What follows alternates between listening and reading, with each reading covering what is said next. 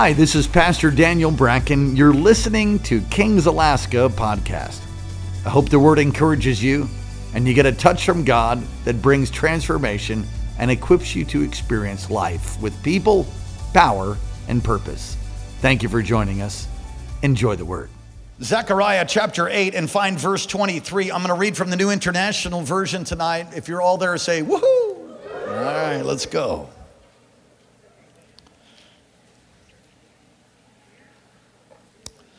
This is what the Lord Almighty says. In those days, 10 people from all languages and nations will take firm hold of one Jew by the hem of his robe and say, Let us go with you because we've heard that God is with you. Let's pray. Father, thank you. Move in power. Amen. You may be seated.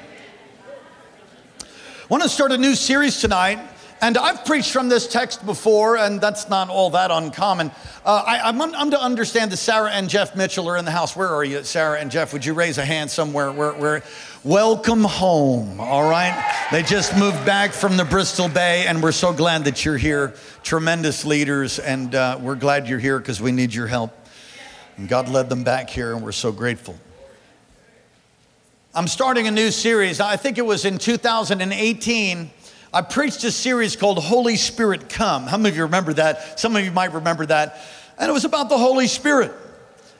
And I remember starting off that series with a clip from Lonnie Frisbee. How many of you know who Lonnie Frisbee is? It's not named after the Frisbee, but Lonnie, Lonnie, if you came out of the Calvary Chapel movement, then you would know who Lonnie Frisbee is. Lonnie Frisbee was a hippie, drug addict that had a radical salvation and he came into uh, Papa Chuck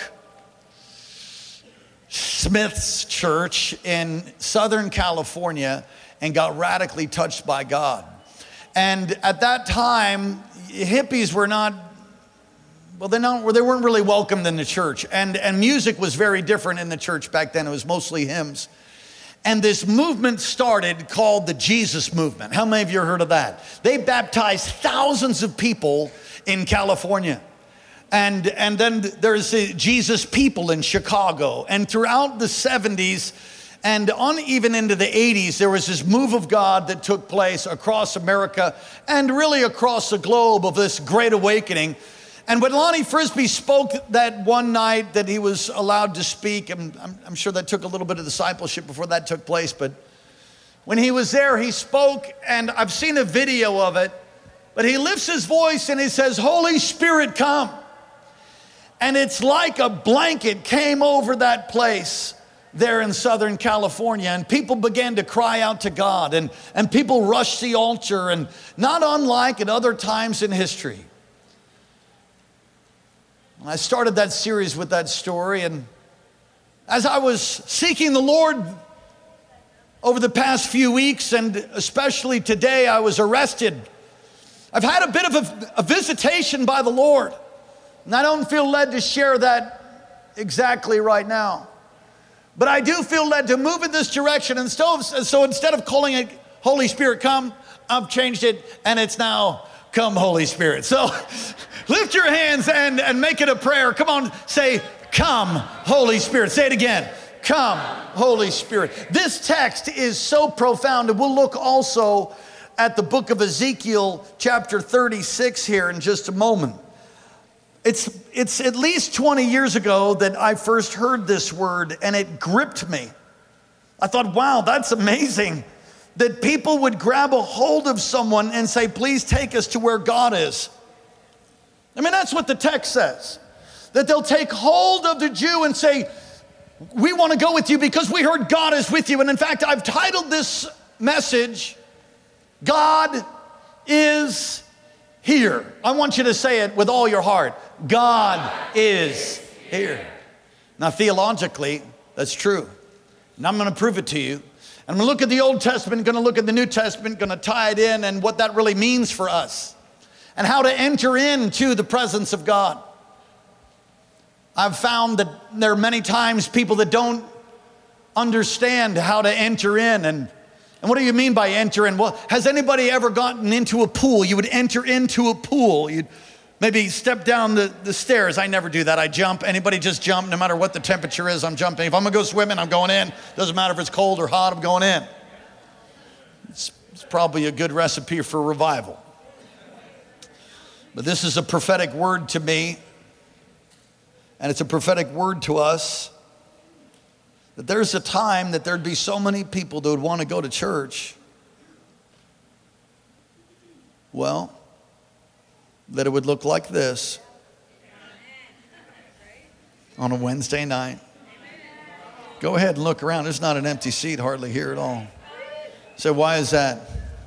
I think it's because God is here. And if you can imagine for a moment before we get into uh, teaching and then, of course, preaching to you, because I won't be able to help myself, teaching and preaching are two different things. If you can imagine for a moment that Jesus would show up at your house, I mean, he'd be there, he'd, he'd, he'd eat dinner with you, he'd, he'd, he'd live with you. He said, Well, he does. Well, that's because you have that revelation, but some of you don't understand. He's not afar off, but he's near as the words in your mouth. He actually takes up residence on the inside of us. We are the, the temple of the Holy Spirit, but I'm getting a little bit ahead of myself. But if God is with you, let me just ask you, what would happen when you had difficulties and problems or somebody would even die? Well, difficulties, problems, they would they would shift and change and God would show up, mountains would be moved, the dead would be raised, the leper would be cleansed. Come on, somebody say if God's with me, I'm going to make it. And I, I, I, will say out of my encounter with the Lord that, that uh, I'll speak to that for just a moment. For too long, the body of Christ has embraced a survival mentality when God wants you to move on to a thrival mentality. They've embraced, well, if I can just make it, bless God, if I can just make it one more day, oh God, oh, and you wave a white flag of surrender to hope, one day Jesus is gonna take you home. Listen, He's gonna take you home. You stay strong. You just keep keeping on. Come on, somebody say amen. But he didn't leave us here to just survive. He left us here to thrive. He left us here to have life. And man, I might preach tonight. He left us here to have life and life to the full. He left us here to have a, the abundant life. The abundant life. Now, I've found that there's a lot of enemies against abundance, the abundant life. There's a lot of things that want to come against me being happy, joy filled, and completed. Now I'm complete in Christ. Some of you know that, some of you are learning. But he calls us to do things, and in the midst of that call, there comes many, many obstacles like a Mack truck with your name on the front grill. And you have to learn how to overcome. You have to learn how to walk through and, and move things and change things and stand and agree and pray and see God move in power. I'm telling you, there is no impossibilities to the believer. Only people that have grown hopeless and in unbelief. And God knows I've been there too. How can this happen? Or I should say, how has this happened? Because this is happening. I've taken a survey as we, as we move on here, and then we'll look at the dwelling place of God. I've taken a survey, and literally people are invited to this house, and, and maybe even here tonight, because someone said to you, Bro, I think God's up in there. You're going to feel something. You walk in that place, it's not normal. There's something different. You drive on the parking lot. You say, Why is that? I don't know. Something's happened. I think a bunch of people started to believe God's word. That's what I think. All right, to look at the dwelling place of God. Because I do believe this is what's happening, that literally people are taking hold of people in the congregation and they're saying, Man, I, I want to go with you because I heard God's with you. All right, the dwelling place of God. In the Old Testament, there's two focal points. How many? Two. Two focal points on the earth where God dwelled or dwelt. One, the tabernacle. Fascinating, the tabernacle. Moses has given the blueprints, if I could say it that way, he's given a pattern from God to make a replica of the tabernacle in heaven. Now, that's amazing. And they built this tabernacle, and it's called the tabernacle. And it was to be a place where God would dwell amongst his people in the earth. But it's a replica of heaven. And so, literally, when you look at the tabernacle, and you can go and study the Old Testament, which is types and shadows, a picture book of New Testament reality. Everybody say that the Old Testament, the Old Testament is a picture book of New Testament reality. So when you see the Old Testament, it's actually pointed to something greater. Hebrews talks about that. So the tabernacle points to something greater. Everybody say the tabernacle. The tabernacle points to something.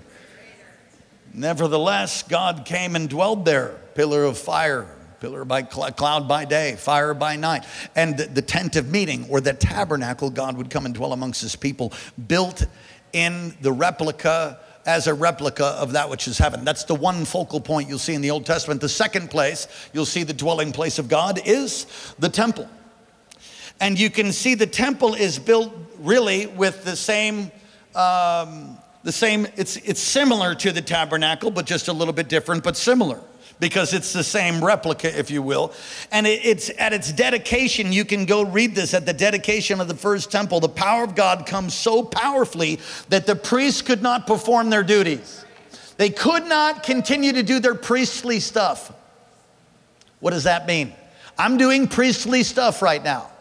I'm preaching, I'm teaching you, I'm, I'm, I'm, I'm, talking to you, I'm going to bring illustrations. Now, if the power of God, and I have been in services like this, the power of God comes so strong here, I'm not preaching anymore because I'll be laid out. Some, I won't be able to.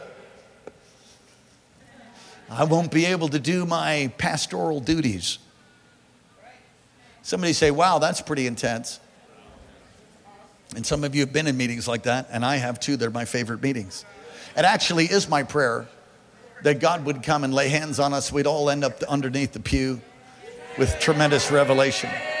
There was a mistake in the 90s where the power of God was so put on display that then pastors tried to emulate that and never taught the Bible, never preached again. That's not the way it should be. There is preaching under an unction, and then there's times of yielding to the presence and the power of God.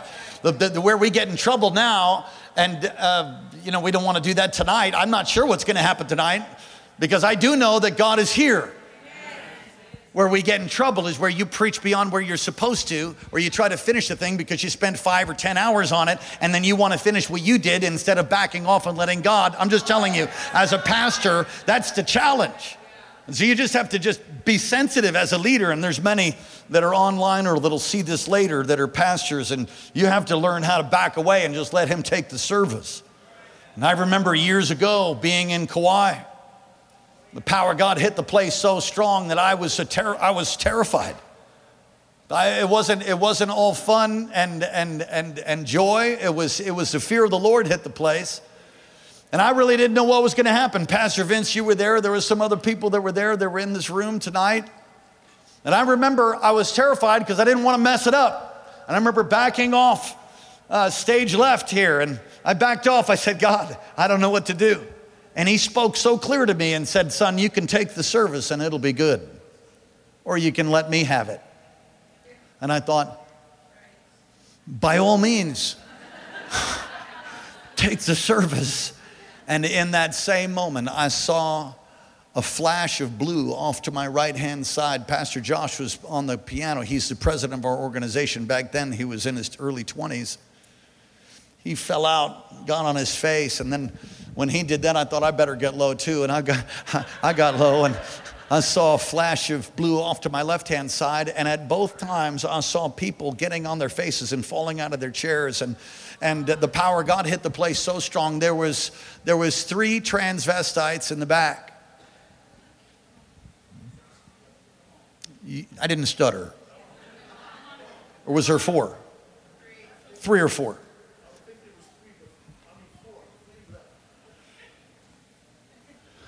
Pastor Vince says there was four, but three left.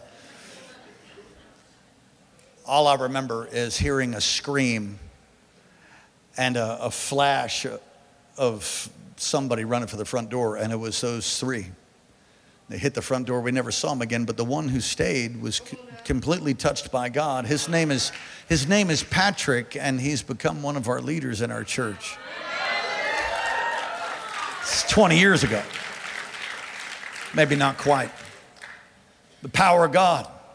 See, when God is in a place, it changes everything. The temple. So God so filled the temple that nobody could stand anymore. And as you know, Israel sinned, people turned from God. The temple was destroyed, and God no longer dwelled among them. They still don't know where the ark is. Well, I know somebody might know.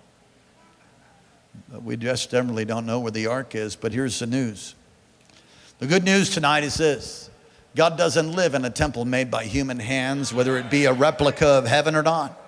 He doesn't live in a tabernacle. He doesn't live in a, a beautiful building somewhere in some far off land. He comes to live inside of your heart. He comes to live inside of my heart by the power of God because God sent his lamb, fulfilling the sacrificial system, the lamb of God that takes away the sin of the world. His name is. His name is Jesus. God sends his only son, Jesus, God himself.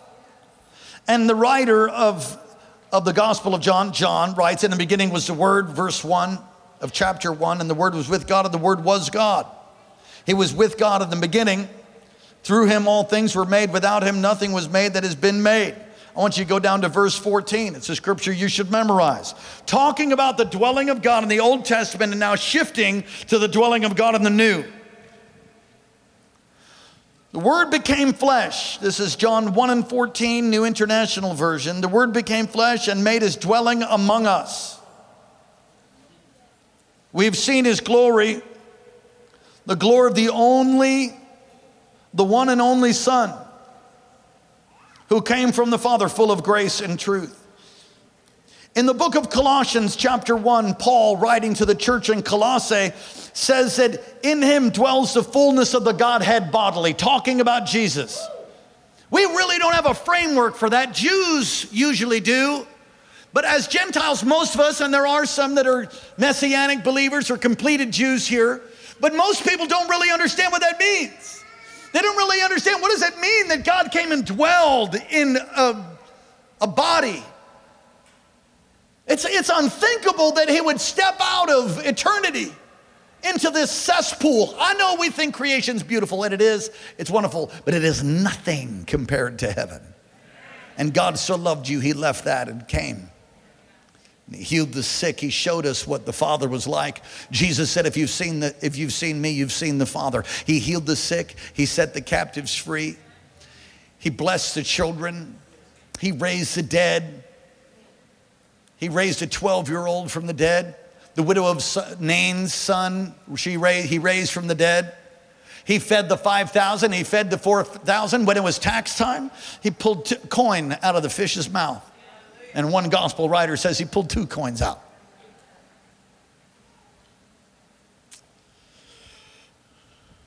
Jesus was crucified after he walked the shores of Galilee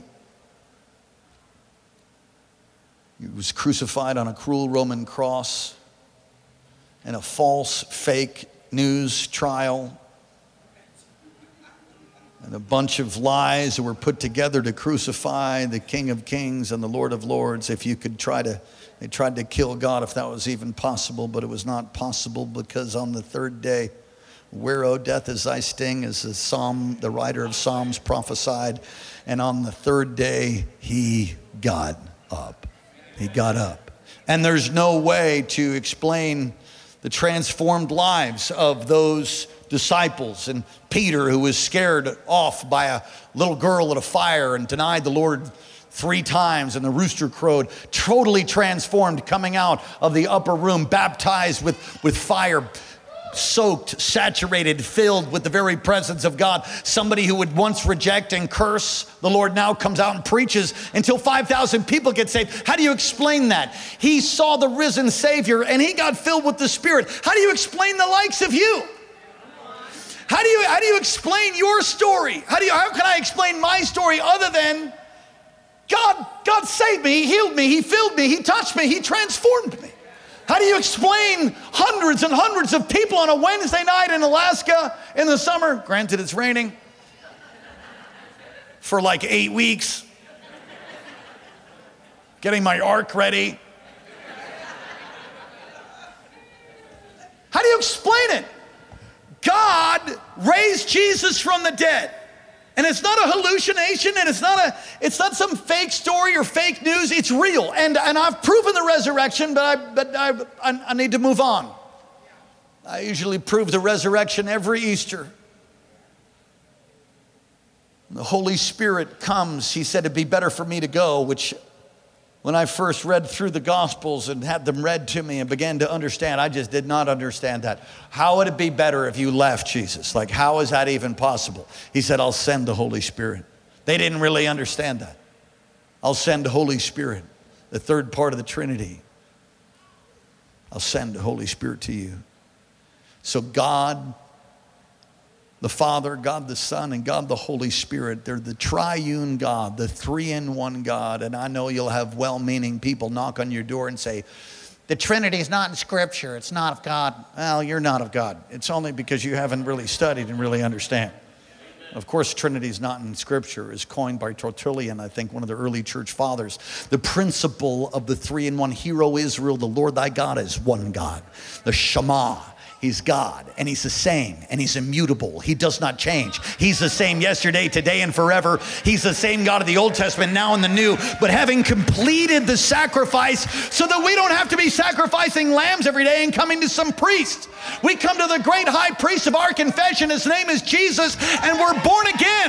We've been made new. His blood has cleansed me from every sin and sickness and disease, and He's grafted me in. He's made me to be His own. I'm a new creation creation in Christ Jesus. Anybody else say amen? amen?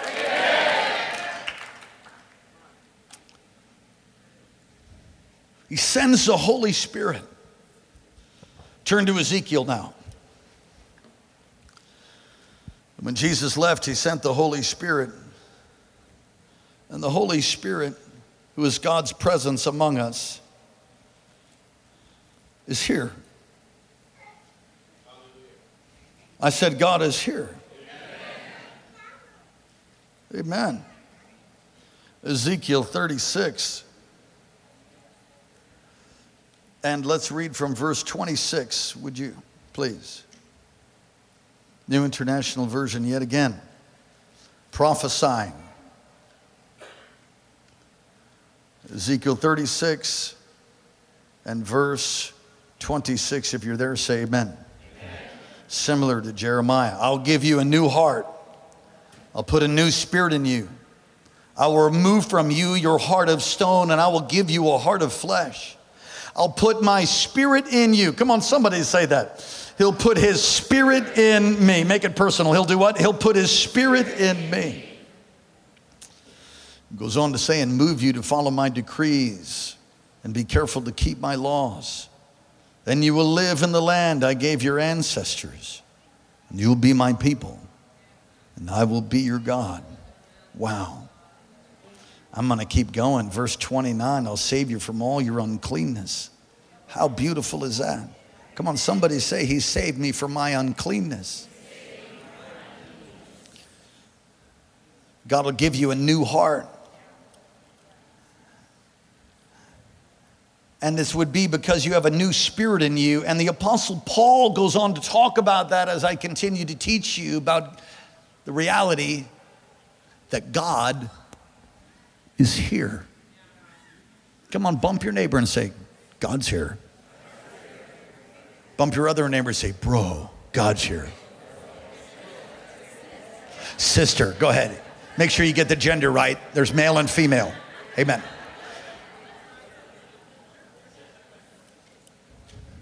Just thought I'd throw that in. Paul in Second Corinthians chapter 3, turn there, Second Corinthians 3. Come on, we're going to look at a bunch of scripture. I'm teaching you theologically to understand that God is here. And if He is here, if He is, then sickness, disease, infirmity, all the assignment of darkness is broken. We just don't really, many people just don't really believe it. How come everybody's not healed? When everybody's healed if you're born again. No, they're not. My auntie went, my auntie passed away. I'm sorry your auntie passed away, but if she's born again, she's not sick anymore. And uh, we contend in the earth for complete miracles. And we see them many times, and there's times where it's a mystery to us, so we don't see it. Nevertheless, we leave the results with God. Second Corinthians 3, verse 3 clearly says the Spirit here is the Holy Spirit. You show that you are a letter from Christ, Paul says to the church in Corinth, the result of our ministry, written not with ink, but with the Spirit of the living God. Not on tablets of stone, but on tablets of human heart. Literally, he's talking about the Spirit transforming believers. I've been changed. I've been, tra- you could talk to my mama, she's in the room right now, and she would tell you, that boy's different. I remember my brother, he's given his heart to the Lord here a few years ago, and he's part of our church. He's working tonight, otherwise, he'd be here. How many of you know work is good? He's been changed. He's been transformed. He's not the same guy. And I remember talking to him here about a year ago, and I said, You know, now you're like in Christ and everything. I said, Did you imagine that I would be pastoring anything like that? He said, No. I said, Does it look like, you know, that, you know, when we were kids, did you imagine? He said, No, you're totally different. I don't even know. Thank God. Come on, somebody say, Thank God. Come on, lift your hands to heaven and say, Oh, uh, I'm totally different. Or, uh, Oh, change me. ah, change me. And that process of changing, that process of transformation in Scripture is called the process of sanctification. So if you just gave your life to Christ this week, congratulations. Or if you're going to give your life to Christ by the end of this service, it's going to be the, the greatest decision you'll ever make. The second greatest decision is the one you marry or where you go to church. They're right there. But when you receive Jesus, you've got to get discipled. The process of discipleship is, is growing to become more like Him. Sanctification is daily reckoning the life of Christ in your life and death to your flesh. And if you don't learn how to do that, you're going to still live in the same mindset. Come on, you've got to renew your mind. Can someone say, Oh, God, help me? The thoughts that you think, says C.S. Lewis, about God are the most important thoughts you'll ever have. Ezekiel 37, go there, please. Come on, we're we're looking into the word a little bit. Ezekiel 37, verse 14. I'll put my spirit in you and you will live. My God, what a verse. And I will settle you in your own land. I will put my spirit in you and you will live. That word live, it is the truest sense of the word. It's not like, how many of you know there's people that have a heartbeat, but they're not living? Not, not, not biblical living. They're alive in that there's biological reactions taking place, but they're living a life of death. They're living a life of destruction, a life of despair, a life of hopelessness. That's not God's plan for you. Come on, look at my baby blues. I'm telling you right now, God's plan for you is to walk in victory and then cause you to really live. I mean, really live life and life to the full. God didn't put disease on you to teach you something, or depression and anxiety is some gift from God. That's not a gift from God. He wouldn't even know where to get it.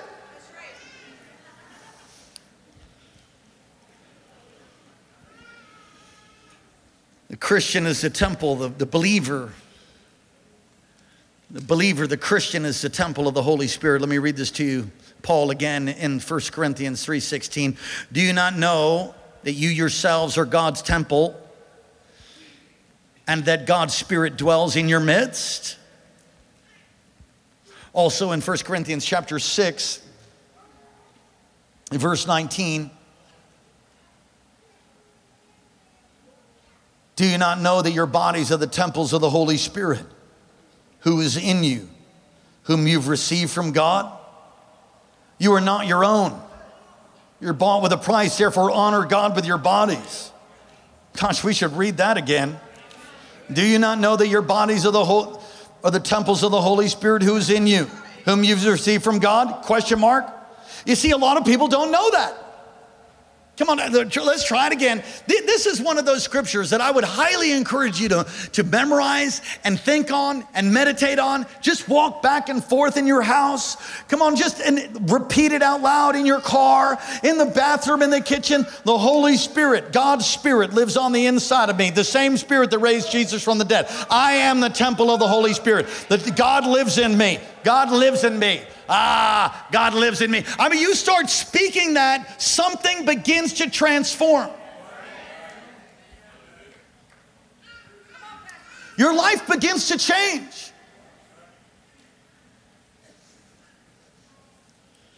You are not your own. That's why we can't just do whatever we want to. Your body's not your own. When you received Jesus, His Spirit came on the inside of you. Now, that's not the baptism of the Holy Spirit, that's another message. But it certainly ties in well. You are not your own. Come on, somebody say, I belong to God. The gathered church is the temple of the Holy Spirit. 2 Corinthians 6, verse 16, for we are the temple of the living God. We are the temple of the living God. And you begin to study this. It's, it's the naos of God. It's, it's His Spirit comes and fills this place. Listen, I'm glad you're online, and I don't want to knock that. I'm glad you're online, and you can experience being in church tonight with all of us to a degree. But I promise you, it is no, in no way complete biblical form of going to church. You're getting information and God's touching you by His Spirit. And if you're at all be honest, you would say, Oh, He's drawing me to that place because God is there. And yes, His Spirit's touching you, and there's no distance in the Spirit. But you must separate gathering of information from what church really is. Church is not just a gathering information, it's, it's having fellowship one with another. It's, it's being here. God's Spirit is here, the Naos, a dwelling place of God the assembly of God. That's where they actually got it, the assembly of God, the dwelling place of God. Is that if Jesus lives on the inside of me, and Jesus lives on the inside of you, and Jesus lives on the inside of you, does Jesus live on the inside of you? He does. I can see that. Look at that. Wow. Hey. Jesus lives on, raise your hand if Jesus lives on, on the inside of you. All right, and the rest of you don't like raising your hands. Or you're gonna get born again by the end of this message. So if, if Jesus lives on the inside of us by his spirit, then all of us together, there's, there's something profound about the gathered people, the assembly, the ecclesia, the church, called out of darkness into his marvelous light. Am I yelling? Do you have to be so strong? Yes! Some of you don't get it. You don't get it.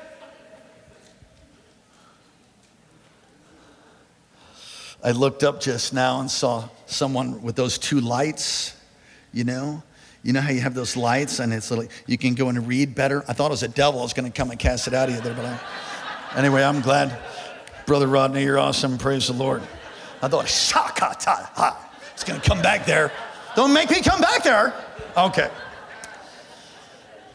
Going to Ephesians, Ephesians 2 22. Here's the word naos, dwelling place. And in him you two are being built together to become a dwelling in which God lives by his spirit. All right, how to experience God's power, God's presence, how to experience him. And this, as I as I prepared tonight, I just thought, Holy Spirit, really? This is this is so 101, but here's what I realized. A lot of people never heard 101. And we're growing so fast that there's so many people they've been touched by God, but they've never heard a message like this. I'm gonna teach you how to in. I'm gonna teach you how to get in. I'm gonna teach you how to go swimming.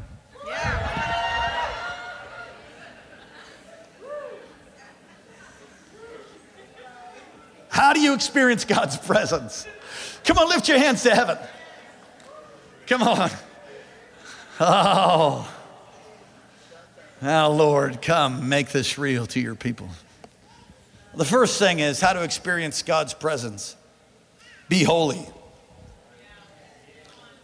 The Holy Spirit is not just any spirit, it's the Holy Spirit. To be holy means to be totally other than separate, clean, pure. There's a lot of different words to describe what holy is. He's the Holy Spirit. And the, and the Apostle Paul pointed out to the church you don't sin because you grieve the Holy Spirit. So be holy. How do you be holy? Well, personally. Personally live holy. What do you mean? Don't do that which you shouldn't be doing. How do I find out what that is? Read the Word, learn the Word, have fellowship, Hang out with other people that walk in victory. You know, bad company corrupts good character, but I have said it over and over before.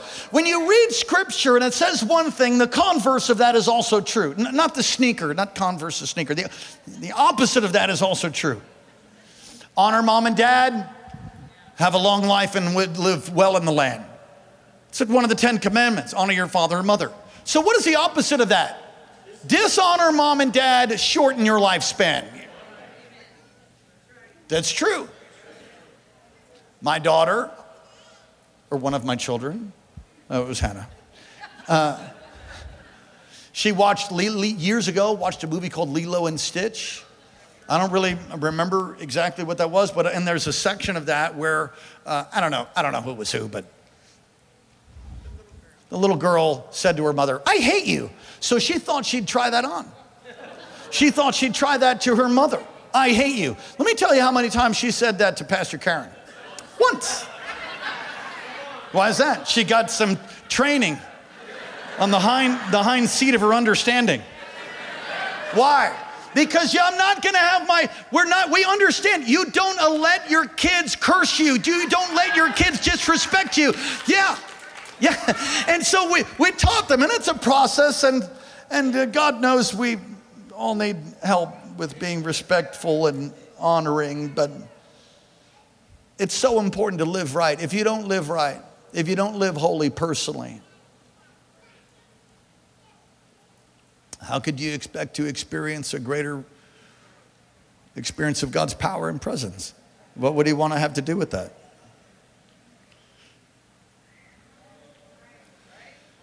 I remember working in a chicken, a chicken farm, uh, and I mean like a chicken house. I don't know how many hens were in the house, but it's, you know, thousands.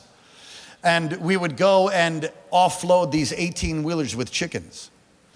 And I remember when we first got started doing it, I'm, I'm, I'm in like 11 years old. It was child abuse, labor, or something. I don't know what it was, but nobody was paying attention. They gave us $2 an hour. I forget. They taught us how to hold chickens by the legs, and you would carry as many as you could, and you'd carry two hands, and you'd carry them in, and then you'd stick them in cages. I remember when I first got there, I, I, I threw up because the smell of the chickens was so bad. Does, does anybody know what I'm talking about?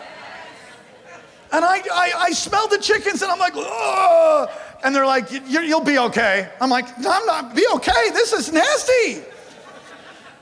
And they're like, well, get to work anyway. And we, we learned a work ethic. Thank God for that. You need to teach work ethic. You need to teach your kids how to work. Well, you know, I noticed something after about half an hour or 45 minutes. Didn't smell anymore. Does anybody know what I'm talking about? It's like the Lord had mercy on me. Do you know that sin is the same way? Some of you have been doing stuff for, oh, you missed a great place to say amen. You've been doing stuff for so long and you've justified it in your mind. And so that you're not, I had somebody tell me, I'm not convicted of that, so I don't need to stop doing it. I'm not convicted of smoking weed. Oh, I'll go over here. I'm not convicted of living with my girlfriend, living with my boyfriend, and playing house. I'm not convicted of that. And uh, so as a result, I am just going to keep, you know, doing what I do. Well, just because you're not convicted doesn't mean it's wrong. Conviction, come on, some of your convictions, your convictions need to be based on God's word. So if you don't have a conviction about something the word says is wrong, then guess what? You're the one who's supposed to change. The, your conscience has been seared. You've been smelling chicken crap for too long. And you think it's okay. It's not okay. Oh, we'll love you. You Keep coming here, but we'll keep preaching to you. Everybody say, be holy. Personally and as a church. Now, this text Acts 19 is the text that Pastor preached from in Eagle River last night, and they had a move of God. And you know, I think I feel a shift over here. Something shifted today. Actually, I think it was about three days, three days ago for me. There's a shift that took place. In Acts 19, I, I, I mentioned to it earlier part of the message the seven sons of Sceva changing the ministry name to Naked and Bleeding. Those guys. Well, what happened is that great fear falls on the church.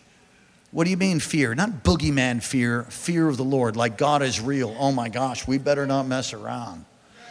And they gathered all of these magic scrolls and cursed items. And you can go and read it. It's a picture of revival. It's a picture of what happens when God comes to a place, people throw away their, their they, they, they, they step out of the chicken crap.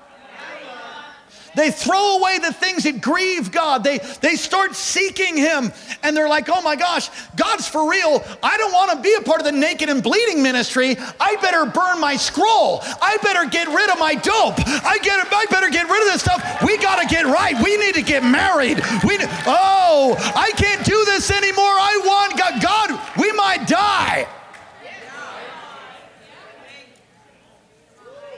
We said, well, that, that's the Old Testament. Uh huh, Ananias. You tell me about it, Sapphira. Go ahead, tell me.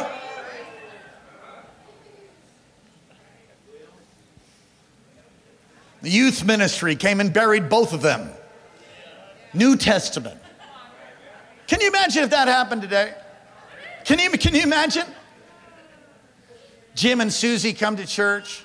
They try to deceive people. Not done.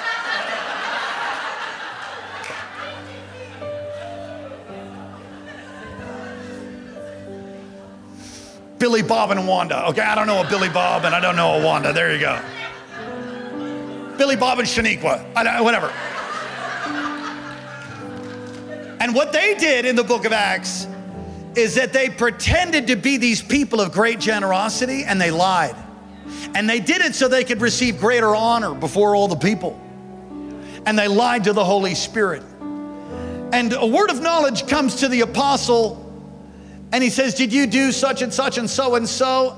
Yes, I did. And, and he says, You've not lied to man, but you've, you've lied to the Holy Spirit. And he drops dead in church. It's the book of Acts. Acts, the book of Acts. He drops dead. And the youth ministry come and carry him out.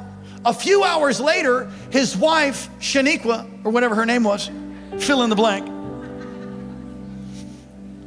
shows up and She's asked the same question. She could repent, but she doesn't. She holds to the lie. She was shopping downtown. She's back now, three hours later, and she drops dead. Why is that? Because they did not have a fear of the Lord. I believe one of the things that's happening in Eagle River, and one of the things that's happening here, certainly for me, is my fear of the Lord is being heightened. I understand the hour that we're in and the precipice that we're on and the importance of us following through on what God's calling us to do. And I understand that He, he doesn't just wink at your chicken crap anymore. Now I've tried to I've tried to get rid of that, but I'm I'm still working things out in certain areas. Attitudes. Anybody have an attitude besides me at some point this week? And it's only Wednesday. Anybody else repent yet this week? It's a lifestyle. It's a lifestyle.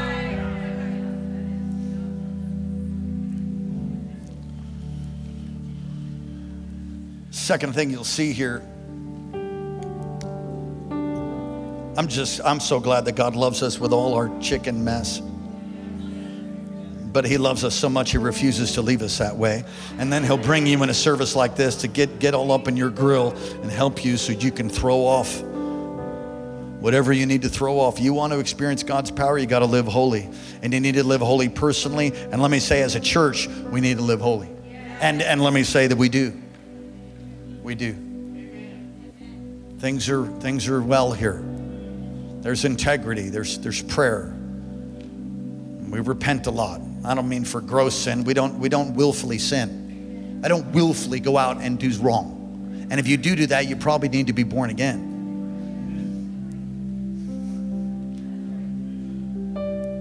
As the head goes, so goes the rest of the body. Something Pastor Karen said,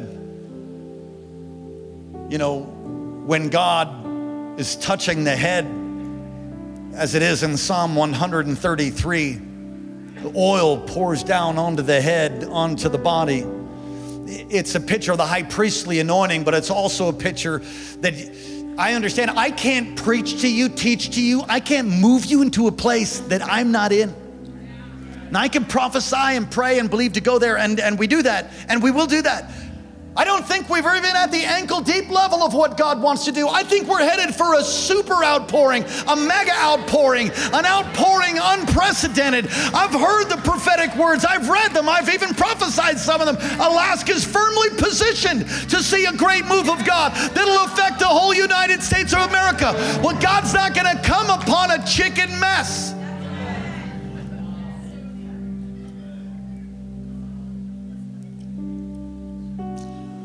Get involved in true worship. Everybody say, get involved in true worship.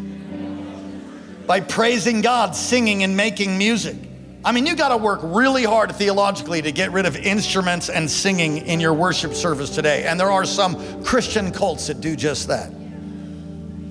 Using the Old Testament worship in the temple as a guide. It's, David brought the ark.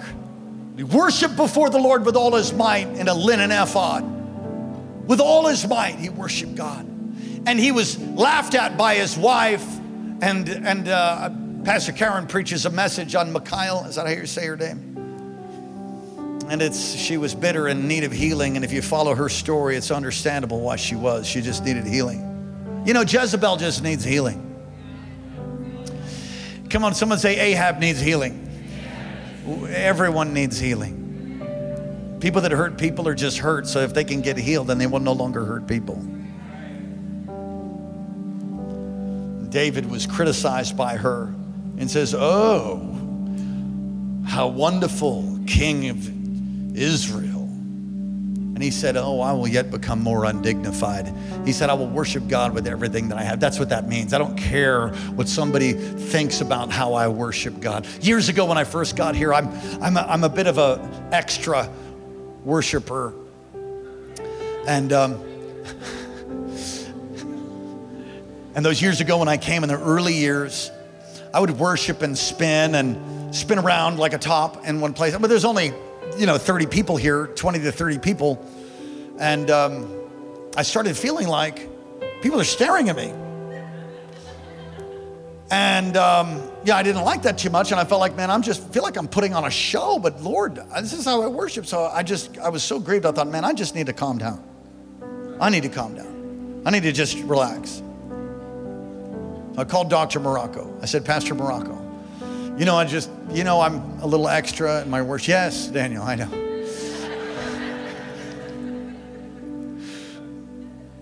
I was, I was in my 40s, 45 years old. I was at a youth convention with Dr. Marocco. I'm sitting with all the dignified older guys, and there's a thousand youth up front marching in place like this, all before the service.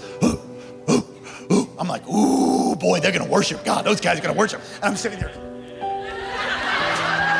And, and they, they start and they're like, hey, hey, hey. And I'm like, oh my God, I'm with the geezers. Jesus, help me.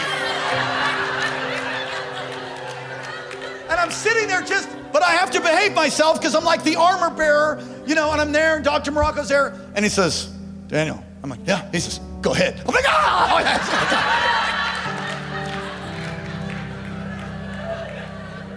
I called him, you know what his advice to me was? You, you, you think that my pastor, our senior global pastor, you think he said, yes, you need to just, just keep it, you know, keep it, you know, you don't want to offend anybody. You know what he said to me? He said, Oh, Daniel, just love God like you love God. Don't worry about it. Don't worry about any of those people. I said, Okay, okay, come on, somebody.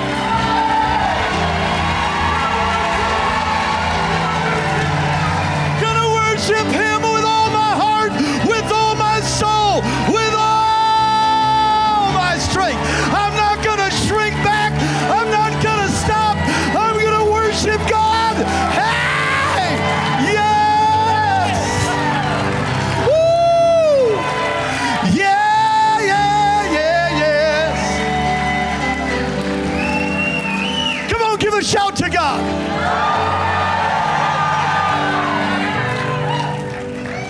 All right, sit down.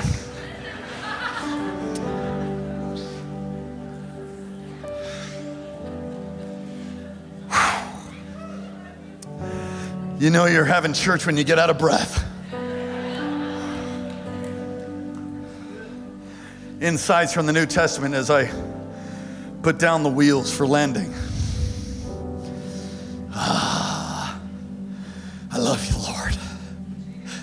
I will yet become more undignified. Oh, we worship you. Not the approval of man. We worship you. I did not come for the ring or the robe. I came to worship you. I came to worship you. Something happens when I praise your name. Something happens when I praise your name. When I lift you high. When I glorify. Something happens when I praise your name. Mm. Demons flee when I praise your name. Healing flows when I praise your name. Something happens when I praise your name. When I praise your name, I praise your name, I praise your name.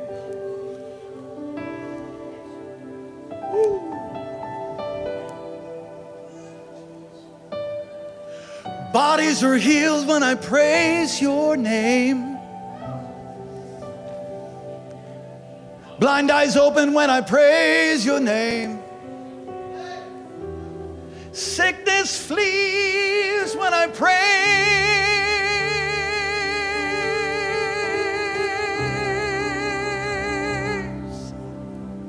the name of Jesus.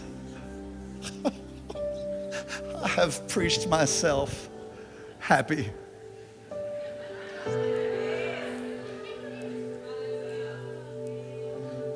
Let him touch you.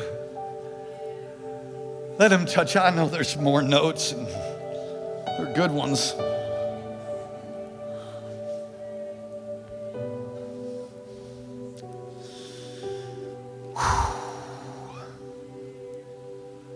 It's 8:33 or 34 by AT&T time.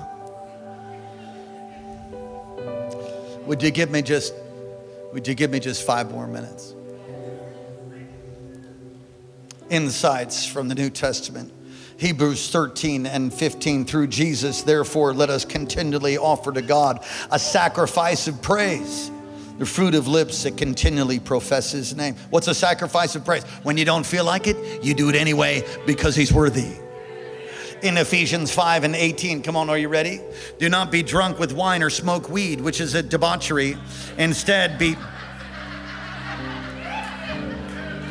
In, in, instead, instead, Instead, be filled with the Holy Spirit, speaking to one another in psalms and hymns and spiritual songs in the Spirit. Sing and make music in your heart to the Lord. I'm going to tell you there's something that's far better than weed, far better than drink, far better than anything. He's better than wine. His love is better than wine. That's what Song of Solomon said. Oh, how he, when he touches me, everything changes. He takes away the pain. He releases courage and power to the weak. Colossians 3 and 16, let the message of, man, I feel the Holy Ghost tonight. Man, he's, he's here. Come on, somebody say he's here. Let the message of Christ dwell among you richly as you teach, admonish one another with all wisdom through psalms and hymns and songs from the Spirit, singing to God with gratitude in your heart. In 1 Corinthians chapter 14 and verse 15, so what shall I do? I will pray with my spirit, but I will also pray with my understanding. That's talking about praying in tongues. So there's praying with words. May the Lord bless you, keep you, cause his face to shine upon you, lift up his countenance towards you. May he be gracious to you, and may he give you peace. The high priestly prayer, those were words. But there's also praying in the spirit. And Corinthians talks about when there's a message given in tongues that needs to be interpreted, which is prophecy basically. But there's also a congregational lifting of our voice in the Spirit, praying in our heavenly language. And, and that's what you'll hear when you come into this place at times, many times. My, my, my. Everybody say, pray. 1 Corinthians 14, 14 to 15. You can go and read it later. Jude 1 and 20. Build up yourselves your most holy faith. Pray in the Holy Spirit. That's praying in your heavenly language yet again. In James 5 and 16, therefore confess your sins one to another. Pray for one another. Pray for one another. Pray for, talking about experiencing the power of God. Prayer. Prayer is the backbone of everything we do. Are you guys all right? Prayer's a back. Listen, I'm going to advise to you if I, if I can pass, give you some pastoral wisdom. Let prayer be the first thing and the last thing that comes off of your mouth. Let prayer be the, the very essence of the fabric of your life. You let prayer, you let you just soak in prayer. Spend time in prayer with prayers and petitions and requests. Make your needs known to God, and the peace of God will. Tra- Come on, be anxious for nothing, says the Apostle Paul to the church of Philippi. But by prayer and supplication, come on, if you get to a place where you're filled with anxiety, and you're filled with fear, that is the indication that it's time for a prayer meeting. Don't just sit there and be tormented. Ephesians 6 and 18, and pray on all occasions. I'm talking about how to experience God's presence. Worship, prayer, pray in the Spirit on all occasions with all kinds of prayers and requests. With this in mind, be alert always. Keep on praying for all the Lord's people. Come on, somebody say, Amen. Romans 8 and verse 26, in the same way, the Spirit helps us in our weakness. We do not know what we ought to pray for, but the Spirit Himself intercedes for us with wordless groans. And He who searches the hearts and knows the mind of the Spirit, because the Spirit intercedes for God's people in accordance with the will of God. Talking about experience God's power, God's presence. He's here. Come on, say it. He's here. Thirdly, give. I'm going to finish this thing. Come on, somebody say, give. Philippians 4 and 8, it talks about this beautiful sacrificial gift that they give. Giving is a part of worship. The Holy Spirit's at work when you give, when you tithe, when you give, when you sow. The Holy Spirit's at work, and His power comes on sacrifice and giving. Let, let, say that with me. Say, power comes on sacrifice and giving. And it's more than just about money, it's your heart. Everybody say, it's my heart but your money is also can be attached to your heart. Where your treasure is, there your heart will be also. Your treasure needs to be in heaven. That's way it's that way. It's not hard to write a 1.2 million dollar check, perhaps. Preach the word. Look at four. Preach the word. When I go into a church or I visit a place where there's not strong worship, or there's not a, I, I mean, I love worship, but when there's not strong worship and it just feels like it's flat then I preach the word until the place opens. You, you, can, you can break a place open. You can set people free for preaching. It's happened even today. Something's happened in some of you. You're like, man, I can feel like something happening. Oh, worship team. I can feel something happening right now. It's because the word is being preached under an unction of heaven. Precious ladies, stand up on your feet. Yes. Oh, you're in a wheelchair and you're going to stand anyway. Father, in Jesus' Hey, I know you guys. Stand up. It's the pigeons. Father, thank you. Holy Spirit. Holy Ghost. Holy Ghost. Fire. Fire. It's not even remotely done with you. There's a lot more to be done. You can preach and break open a place. Lift your hands to heaven. I'm, I'm almost concluded. What I say, five minutes? Okay, give me five more. It's 8:40. There's nothing on YouTube that you can't watch later. Colossians 2 and 8. Listen closely to this, please. We're talking about really revival. We're talking about Holy Spirit, come, Holy Spirit. We're talking about God is here, and it's not by accident. There are steps that you can take to see God's power flood your home. And if you leave this place thinking, well, that, that, that I felt something, there's something's going on there, man, God is in that place, that church, then you've, then you've missed the whole point of the message. Because yes, He is here, but but He's also in you. He's also in you. And when you go home, God goes with you. You can lift your hands and experience the power of God in your own kitchen, in your own living room. But yeah, you might need to get rid of some stuff. You might need to step away from the chicken coop. You know what I'm saying? See to it, Colossians 2 and 8, see to it that no one takes you captive through hollow, deceptive philosophy. Oh gosh, it's everywhere. Which depends on human tradition and the elemental spiritual forces of the world rather than on Christ. For in Christ, all the fullness of deity lives in bodily form. And in Christ, you have been brought to fullness. He is the head over every power and authority. In him, you were also circumcised with a circumcision not performed by human hands your whole self, ruled by the flesh, was put off. Come on, someone say, My flesh was put off. My flesh was put off when you were circumcised by Christ, having been buried with him in baptism, in which you were also raised with him through your faith in the working of God, who raised him from the dead. You once were dead in your sins, verse 13 and in the uncircumcision of your flesh, God made you alive with Christ. Come on, say that. God made me alive with Christ. God made me alive with Christ. He forgave us all our sins, having canceled the charge of our legal indebtedness, which stood against us and condemned us. He has taken it away and nailed it to the cross. And having disarmed the powers and authorities and made a public spectacle of them, triumphing over them in the cross. Oh, come on. He made a way. He made a way. He made a way. He made a way.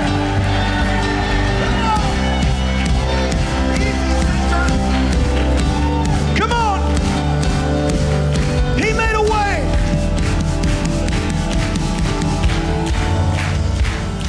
In conclusion, I went 23 minutes and 8 seconds over my allotted preaching time. Imagine that. It's a guideline. Lastly, for all of you note takers, let the Holy Spirit manifest Himself through His gifts. Let me say that again. Let the Holy Spirit manifest Himself through his gifts. Can I have one of those prayer cloths, please? Just hustle it up here. We don't really understand what manifest means. If something is hidden, you cannot see it. So you can't see the fullness of this sacred desk, as they used to call it. Pulpit, podium, some call it. I like sacred desk can't really see it because it's covered. If I was to pull this cloth off, it would then be made manifest. Ready? One, two. The Holy Spirit wants to manifest. You, we pray for moves of God. You pray for moves of God across America, across the nations of the world. We say, Oh God, send a move of your Holy Spirit. When God sends a move of the Holy Spirit, it's more than just your hair standing on end. There's actually gifts that are then manifest and released. There's healing, miracles, signs, and wonders. If you need healing in your body, I want to invite you to come up right now and receive it. If you need a miracle, you come up front right now. If you've never been filled with the Holy Spirit, just respond. Quickly come all the way up to the front. We're going to worship God and we're just going to let His presence fill this place. I'm not going to go much longer. But I hope that you hear what I preach to you under the unction of the Spirit tonight.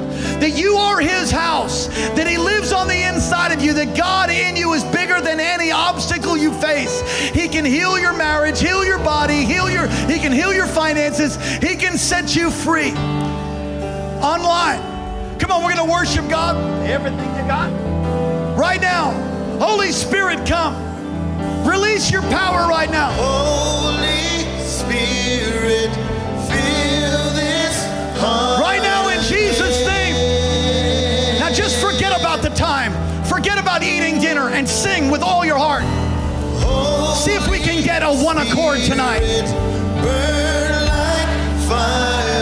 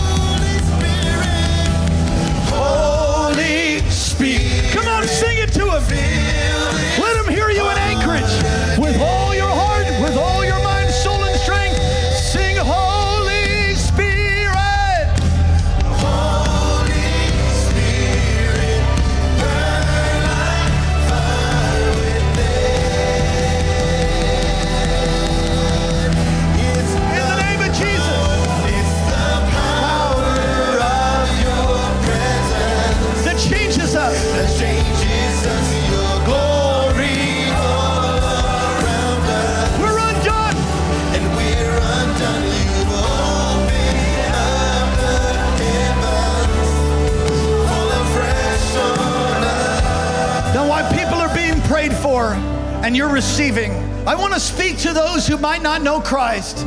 Maybe you've never given your heart to Jesus. This is the service to do that in. Won't you do it today? You say, Well, I, I think I gave my life to God when I was a kid. Well, you think you did, you would know. And your life would show evidence and proof of that. If you've never received Jesus as your Lord and Savior, don't leave this place in that condition. Religion is not what you need. What you need is a relationship with Jesus, and the only way to find to get that relationship is to receive His free gift. I've said it before recently, so many times in past services. There's only one sin that God can't forgive you of. There's only one. Now, there's a lot of sins that I could think of. There's a lot of things that I did in my life, but there's only one sin that He cannot forgive you of. To do so would be against all of Scripture and to deny who He is. There's only one sin. You know what the one sin is? It's denying the Lord Jesus Christ as your Lord and Savior and repenting and receiving Him. Repent means to, to think again, to re again, pent, think. The only sin that you and I can't be forgiven of now, I've made a decision. So I'll just talk about maybe you. The only sin that you can't be forgiven of is receiving Jesus as your Lord and Savior. That is the only sin. All other sins He can forgive you of. You say, "Well, I, I've not. I don't. I don't think I've done that." Well, do it now. I was in a a hat store in Amarillo, Texas last week. Precious girl who I hope is online. I asked her if she died, she was going to go to heaven. She says, "No." I said, Have you, you ever received Jesus? She said, No. Her mother was born again, but she wasn't. 23 years old, a broken young girl. I said, Well, you believe in Jesus, don't you? I believe. I believe he died on a cross. I said, But you haven't received him She says, No. I said, Well, give me your hand because you're going to do it right now. She's like, All right. She prayed. She, she received Jesus. She got born again. You could see the lights went on. I hope she's in church. Said, Is it that easy? Religion makes it hard. But the simplicity of the good news is this the simplicity of the gospel is you, you believe in your heart, and God has given every man a measure of faith. You believe in your heart that God sent his only son to die on a cross for your sin and for mine. And you repent, you ask him to forgive you for where you've done all the chicken mess. You ask him to forgive you of your sin. You say, That's me, every head bowed, every eye closed. And then we'll close this service. You want to get right with Jesus. Want to give your heart to Jesus for the first time, or maybe you want to make a recommitment to Him. All across this place, you say, Pastor, that's me. No one looking around for now. You say, That's me, Pastor. On the count of three, slip your hand up. Nobody leaving. Don't go to the bathroom. It's not time to do that. You can wait. Just wait. Very important time. I don't want anybody distracted. Want to give your heart to Jesus for the first time, or number two, you want to make a recommitment. You used to live for Him, but you know you have compromise and you want to come home. You want to recommit to Christ. Or number three, the devil lies to you and you're just not sure and you want to be sure. Any of those categories one, give your heart to Jesus. Two, recommit your life. Three, you just want to be sure. On the count of three, would you slip your hand up? You want to be included in this prayer. On the count of three, won't you do it? One, two, three. Slip your hand up high. God bless you. God bless you. God bless you. Slip your unashamed. Slip your hand up. God bless you. God bless you. God bless you. Bless you. I see that hand. I see that hand in the back. Thank you, sister. Thank you, brother. I see that hand. Thank you, son. Over on this side, you want to get right with God. God bless you. God bless you. Anybody else? Lift your hand high. I want you to pray this with me right out loud. Right out loud. And then we're going to dismiss our service so we don't burn out all of our children's workers. Come on, somebody say amen pray this with me right out loud. All across this place will be people praying for the first time, people recommitting, and people like myself affirming my faith in Christ once again. Pray with me right out loud. Say, Dear Heavenly Father, thank you for sending your son Jesus to die on a cross for my sin. Forgive me, wash me, cleanse me, and make me new. I'm coming to you the best way I know how. Write my name in the Lamb's book of life. Live inside my heart. Take out the heart of stone. Put in the heart of flesh. Use me for the purpose for which you created me. Thank you for loving me. Thank you for hearing my prayer. Amen. Well, I hope you were encouraged by God's word. Thank you again for listening to King's Alaska podcast. God bless you. For more great content, go to kcalaska.com and may God's face shine upon you and give you peace.